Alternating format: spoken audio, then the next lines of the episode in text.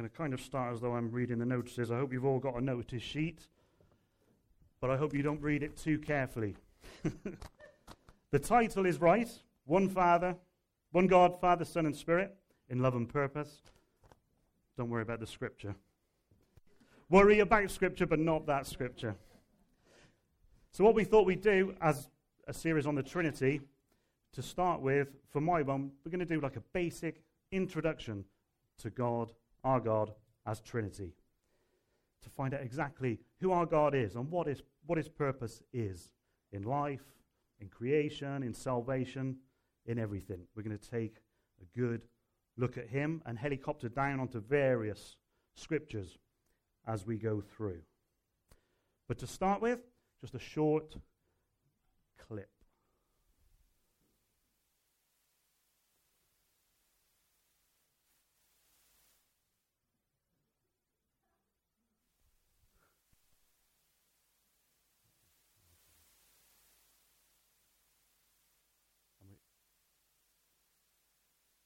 Can you see it, Alan, or are we going to call you into the golden shot?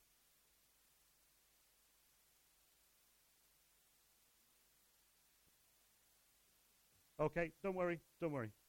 Yeah, yeah, yeah, we'll forward it through. Forward it through. Yeah. It was set up, honestly. I would say forget it, but it, uh, what do you reckon? We okay? Coming very slowly. Let's pray. Let's pray. Let's bring this word to God. Our Heavenly Father, we, we want to know you for who you, who you truly are. We want to know you, God, for who you truly are, existing as Father, Son, and Spirit. We want to know how that works. We want to know why that works. We want to know you. We love you. We want to get to know you better. And we pray through this message this morning that we will come to a greater knowledge of you. We'll, we'll come down on our knees when we realize just what you have done through us, uh, for us, through your love. In Jesus' name, amen. Yeah, if anybody's, yeah, we'll just go from the start. We go. If anybody's squeamish, have you got the sound up? The sound is everything.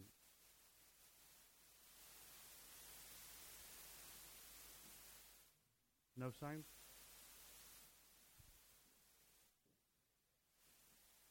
Are we up?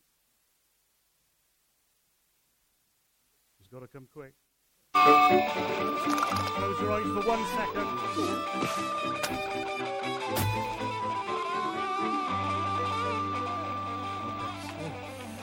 Right, Maury. Let's try again, shall we? This is called adding. If I have two beans, and then I add two more beans, what do I have? Some beans. Yes and no. Let's try again, shall we? I have two beans, then I add two more beans. What does that make? A very small casserole. Baldrick, the ape creatures of the Indus have mastered this. Now try again. One, two, three, four. So how many are there? Three. What? And that one. Three and that one. So if I add that one to the three, what will I have? Oh, some beans. Yes. To you, Baldrick, the Renaissance was just something that happened to other people, wasn't it? Okay.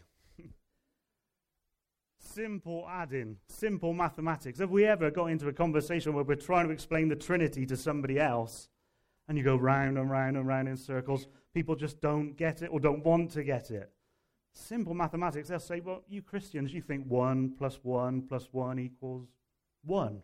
How does that mathematics work? Strange, isn't it? It's really difficult sometimes to get across that message of our God as three in one, but it is of utmost importance that we talk to people, talk to ourselves, and re- remember our God as Trinity. Absolutely fundamental to creation and to salvation.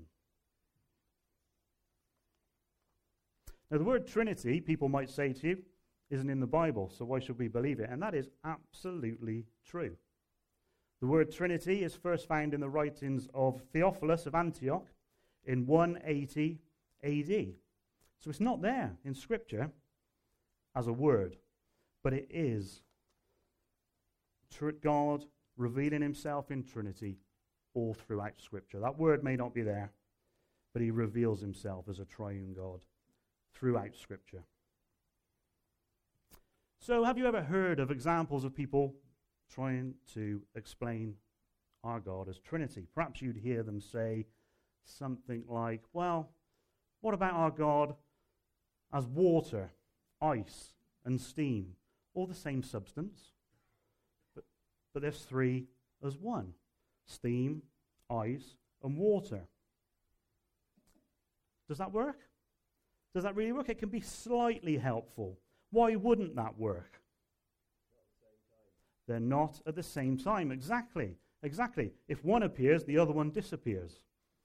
And that could lead people to think, and has led people to think, of the heresy called modalism, where God will appear in different modes. He'll appear as Jesus, he'll appear as the Father, he'll appear as the Spirit, but all one person in different modes. Seems strange because it's all the way through, through Scripture, but that is what some people will see. Some people will tell you. So let's just have a look at one example where that cannot be true. It cannot be true. In Mark, the Gospel of Mark, chapter 1, you can turn to it if you like. There's going to be a lot of turns, so you're going to have to have a bit of Bible gymnastics. But in Mark, chapter 1, we see the baptism of Christ. Verses 9 to 12. At that time, Jesus came from Nazareth in Galilee and was baptized by John in the Jordan. Just as Jesus was coming up out of the water, he saw heaven being torn open, the Spirit descending on him like a dove, and a voice came from heaven You are my Son, whom I love. With you I am well pleased. The three people of our Godhead there at the same time the Son, the Spirit, and the Father declaring. And the Father does declare, doesn't he? He declares a lot through Scripture about his Son. With you I am well pleased, he says at this time. What about another way of describing the Trinity? Have you ever heard somebody try and describe the, the Trinity with an egg? Anybody heard that one? The Trinity is like an egg made up of three things the shell, the white, and the yolk. How, ca- how does that not quite work? How do we think that might not quite work? I know very well because I don't like the white of an egg at all. They can be separated. They can be separated. You can take the shell away, you've still really got an egg. Take the white away and keep the yolk, which is what I do. You've still kind of got an egg but you can have the one without the other. Doesn't quite show our God. No, our God needs to be all present at the same time.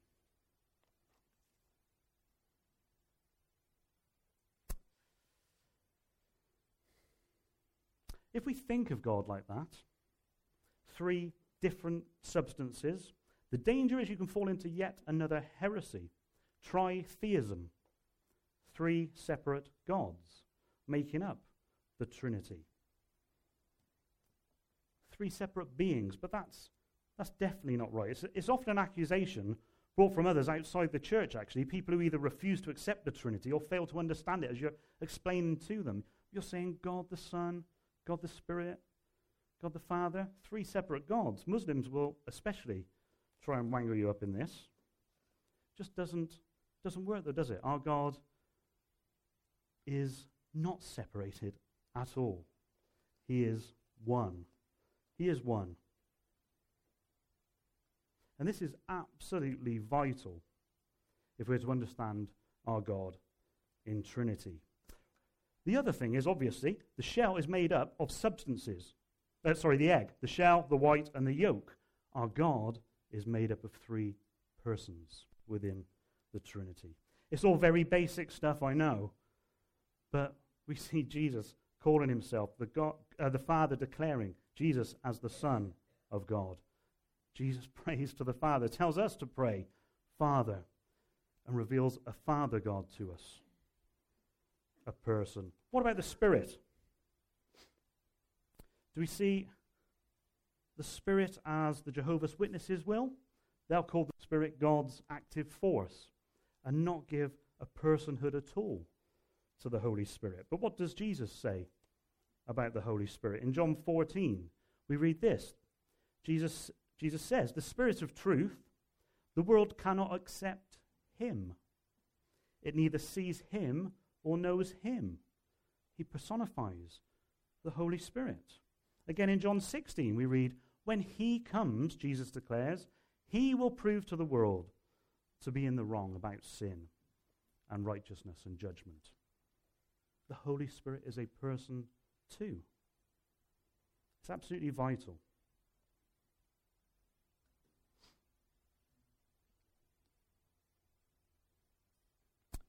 So, what does the Father do? The Father wills something to happen within this, this Godhead.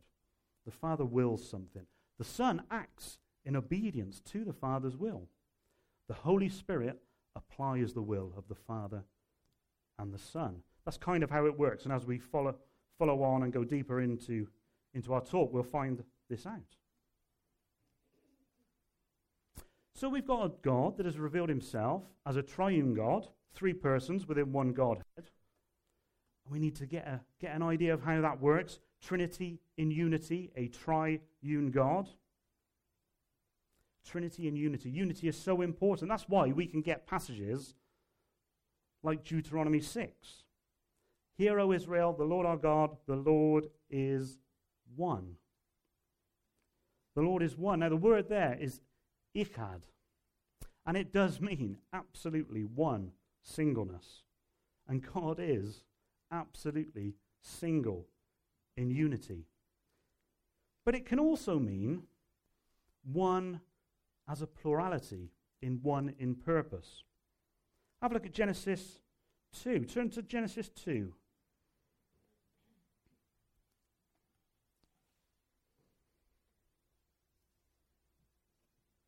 So our God is one, absolutely one. In Genesis 2, the word echad is used again. It's used all the way through the Bible, but this is, this is quite an important one to see. Genesis 2, verses, verse 24, when talking about marriage. That is why a man leaves his father and mother and is united to his wife, and they become one flesh. Absolutely singular. One flesh, but made up of two people. There's a plurality within that single number. There's a plurality within the Godhead. Absolute unified, but different persons. So the Lord is one in both senses. He's a singular God, absolutely, but he's revealed to us as Trinity in unity. And because of that, he's one in purpose. If there, if there was any less than three people, as God has revealed it, that wouldn't mean we'd have a lesser God. It means there'd be no God at all. They're absolutely unified. Absolutely unified. You can't lose one and still have God. And I think I'm going to do a little bit of handiwork because I'm rubbish at PowerPoint. This is just one way. I think a lot of you will know, will know this, but I'll show it anyway. How we can think of our God as triune not blank like this. Can anybody see this? I'll put it back down after. Here we go, just a very quick, I think it's called the Shield of Trinity, or as I like to call it, the, it looks a bit like a spacecraft, so I call it the Sputnik. So we have, we have God. You have to excuse my writing, it is appalling. And we have a little spacecraft there. And we have There we go. And we have Father. We have the Son. And we have the Holy Spirit. And we can write on all of these, oh dear, is, is, and is. So the Father is God, the Son is God, the Holy Spirit is God. And then we can close that shield up like this. There we go. And what do we write there? Is not, exactly. Is not. Is not. And is not. I really wish I was good at PowerPoint. Okay, so we've got the Father is. Can everybody see that? Anybody want to see that? Father is God, the Son is God, the Holy Spirit is God. The Son is not the Holy Spirit. The Son is not the Father. Father is not the Holy Spirit. Father is not the Son. It's just a little way, little diagram when, we, when we're discussing it with others to help get that idea across. Oh, it's not too bad. Get that idea across. Let's pop that chair back. There we go.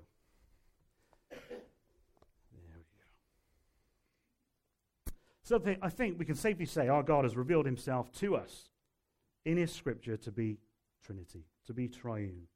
So from this foundation, we can now push on and say two things, I think. I want to say two things anyway. Without a God in Trinity, creation doesn't make sense. That's the first thing. And the second thing, salvation could not and would not work without a triune God. So let's think about creation first. What was God doing before creation? Well, that's a question that many people asked, and people asked that to Martin Luther. And his answer was that he was asked, what, what, was, what, does God, what was God doing before creation? And he said, making hell for people who ask dis- difficult questions, which is a great answer. That's Martin Luther all over. But what was God doing before creation? He was there before creation. Go right to the start, the very first words of our Bible. In the beginning, God. So, what was he doing? He was existing within himself in a loving relationship. In John 17, Jesus says in his prayer, you loved me before the creation of the world. Before the creation of the world, the Father was loving the Son. So before creation, we have the Father. He's been revealed to us as Father because of his fatherly attributes. What is a father? He's, a, he's life giving, eternally giving life, begetting his Son, loving his Son, delighting in his Son because the Son has got the attributes of a perfect Son, eternally loving his Father, eternally being obedient to his Father's will, delighting in his Father's will, delighting in his Father's love for him. And they do that through the Spirit. The Spirit eternally applying the love amongst them all, delighting to be obedient to the Father and the Son, showering that love within the Trinity. So our God eternally is in relationship. He's a loving, sharing, delighting, glorifying. There's glory within himself before creation even begins.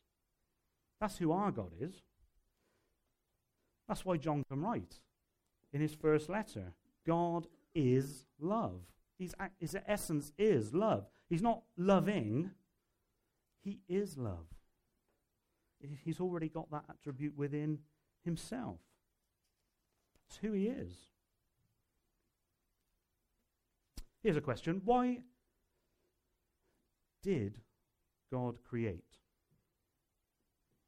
If we've looked at this loving relationship existing before creation, why did God create? He didn't need to create. He doesn't need his creation. He's already got that perfect existence within himself.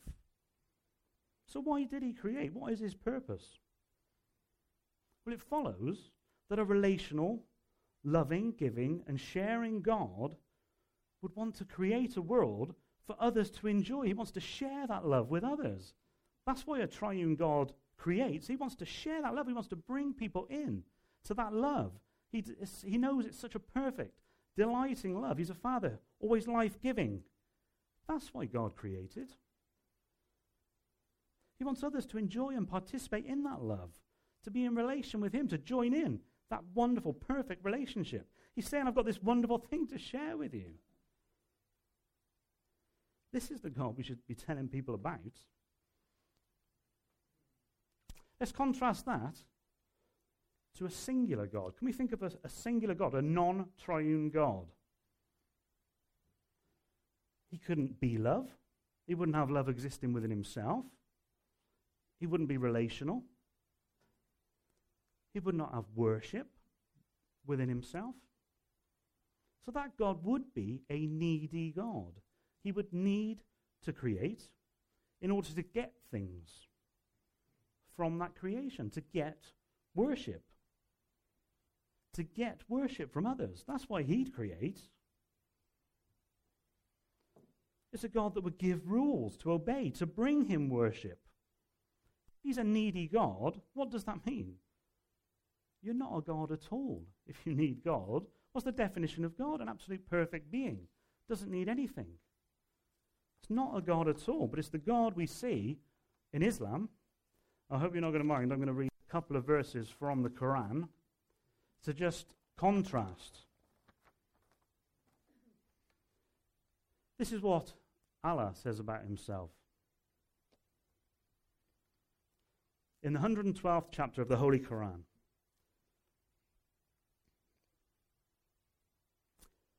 Say, He is Allah, the one and only, Allah, the eternal absolute. He begets not, nor is He begotten. He's not a father. He's not in relation. And then in Surah 19, verses 35 to 36. It is not befitting the majesty of Allah that he should beget a son, glory be to him. When he determines a matter, he only says it to be, and it is. Verily, Allah is my Lord and your Lord, therefore serve him. He's a singular being. And as we've seen, not a God at all. Not, couldn't be a God at all.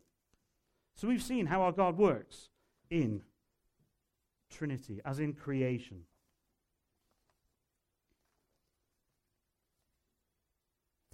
We've seen, we can see actually in creation the Trinity working. Right at the start, when God creates, what do we see? We see the Father. Let's, let's open our Bibles. Genesis 1. Right at Genesis 1, just before we leave creation. Right at the start. In the beginning, God created the heavens and the earth. Now the earth was formless and empty, darkness was over the surface of the deep, and the Spirit of God was hovering over the waters.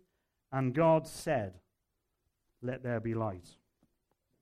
So you've got God there, you've got the Father there, willing creation to happen. We hear right at the start of John of Jesus being called the Word. The Word became flesh, and he was with him in the beginning. God speaks things into, ha- into action. The Word creates, and the Spirit is there hovering over the waters, ready to apply that Word in creation. The Trinity is actually there right at the start of our Bible. Right at the start of our Bible.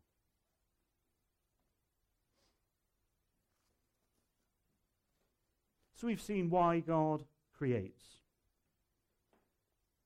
He wants to share that love that he has within himself with a people, a chosen people for himself.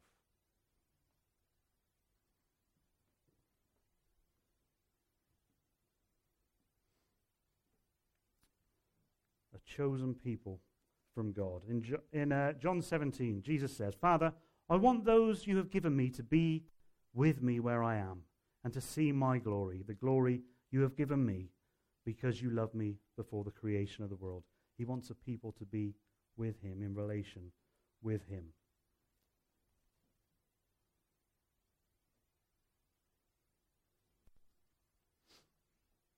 So that's creation. What about salvation? With our triune God of love, we have a God who doesn't stay far from us in our sinful state, but one who graciously and mercifully comes down to us.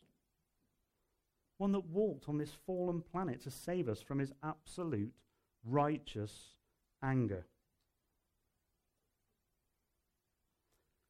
So we've, we've thought of this God of love, absolute love. Why do we see him as angry too, as wrathful? Let's think about that again. We've been created by our loving God to share an eternity in relationship with Him. He knows just how joyful an experience that is, how pure an experience that is. There's no higher joy than to have relation with Him. Without Him, our sustainer, our creator, we don't even have the right to draw one more breath. He sustains life.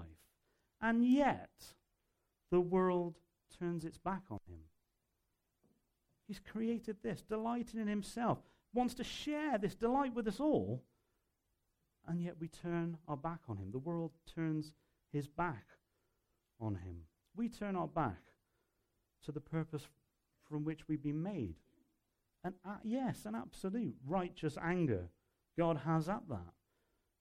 Fury at our arrogance and our blindness, our stubbornness, shunning what will truly make us happy. He knows what will make us happy. Making worldly, created things the object of our desires rather than the Creator Himself. Yes, He is rightly angry, but willing to do something about it, to fulfill His purpose at the start in creation, to have a people for Himself, to share that love. His glory manifests itself fully in this the redeeming of a people for himself.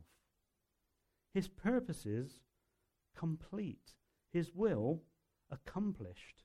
That's what glorifies God, redeeming a people back to why he created them. But it could only happen with a triune God, with a God as Trinity. Let's think about it. If Jesus was just a man, no matter how perfect a man, how could just a man make atonement for past, present, and future sins? It doesn't make sense. It needs to be God on the cross, an eternal God. Yes, in the flesh, fully God and fully man, but only eternal God can atone for past, present, and future sins. It doesn't make sense otherwise. Only a God man on the cross can relate and comfort us in our present sufferings and sins. He knows what we've been through by taking on flesh.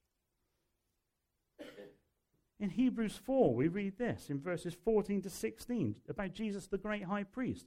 Therefore, since we have had a great high priest who has ascended into heaven, Jesus, the Son of God, let us hold firmly to the faith we profess.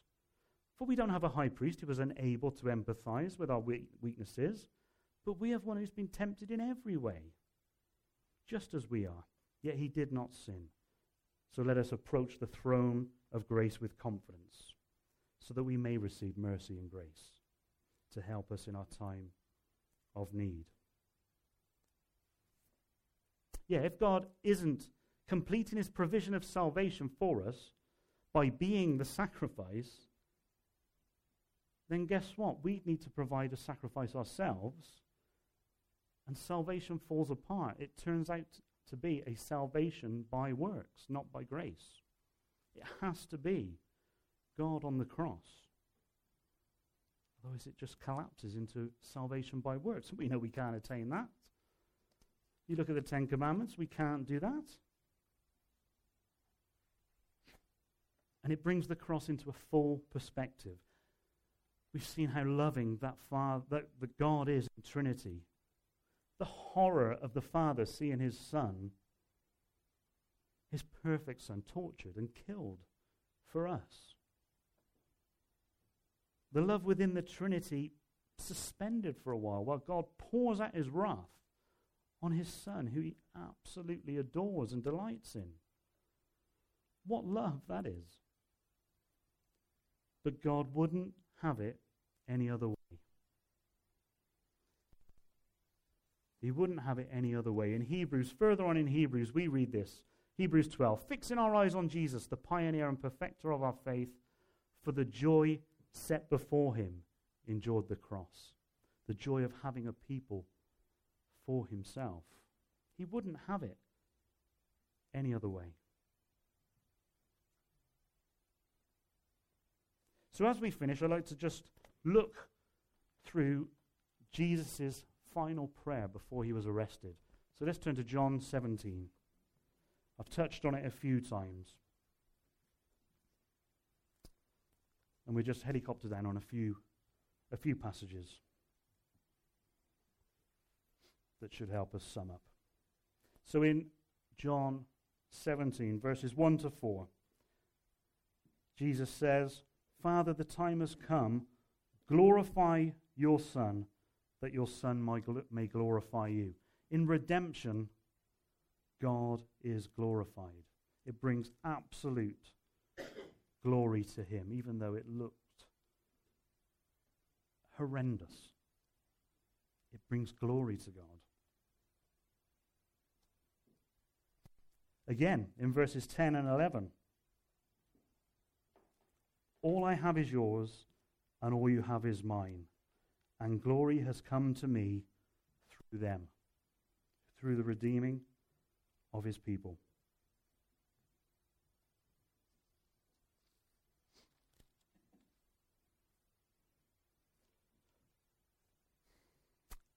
And how, how, how do we get to know our God? How can we be sanctified through knowing all of this? verses 16 to 17. They're not of the world, even as I am not of it. Sanctify them by your truth. Your truth is your word. We need to be sanctified. We need to be deep into our Bible, getting to know the love that God has for us, the righteous wrath that he has at people who shun him and want to go and tell others about him. Straight after that, we are to be a missional people. Verse 18. Verse 18 As you sent me into the world, I have sent them into the world. We're to be missional. And there is a deep relationship between loving and sending. The famous passage, John 3:16, for God so loved the world, he sent his son to redeem it. In John 16, we see the Son sends the Spirit to us to apply that love to us so that we can be sent through the Great Commission to tell others of it. And why? To bring about the purposes of God from the very beginning, to have a people from Himself for himself. Verses 23 and 26. They're explosive and they would be heretical. It sound heretical if they weren't in Scripture. That we are to be loved by the Father as much as the Father loves the Son. It's amazing truth. He wants to bring a people into that relationship, to be loved as much by the Father as he loves his Son. It's amazing stuff. What does that mean? We don't just get saved. We don't just get saved from death. We don't just get saved. We get God. We get Him. That's what redemption means. What joy! what joy that is! What, we get God. We get to be in that wonderful, delighting, beautiful relationship forever and ever and ever. Let's pray.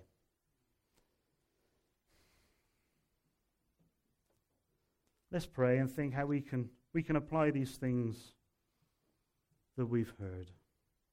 Our Heavenly Father, our God in Trinity, help us to be a people, a people that mirror yourself, a people in loving unity to show to others.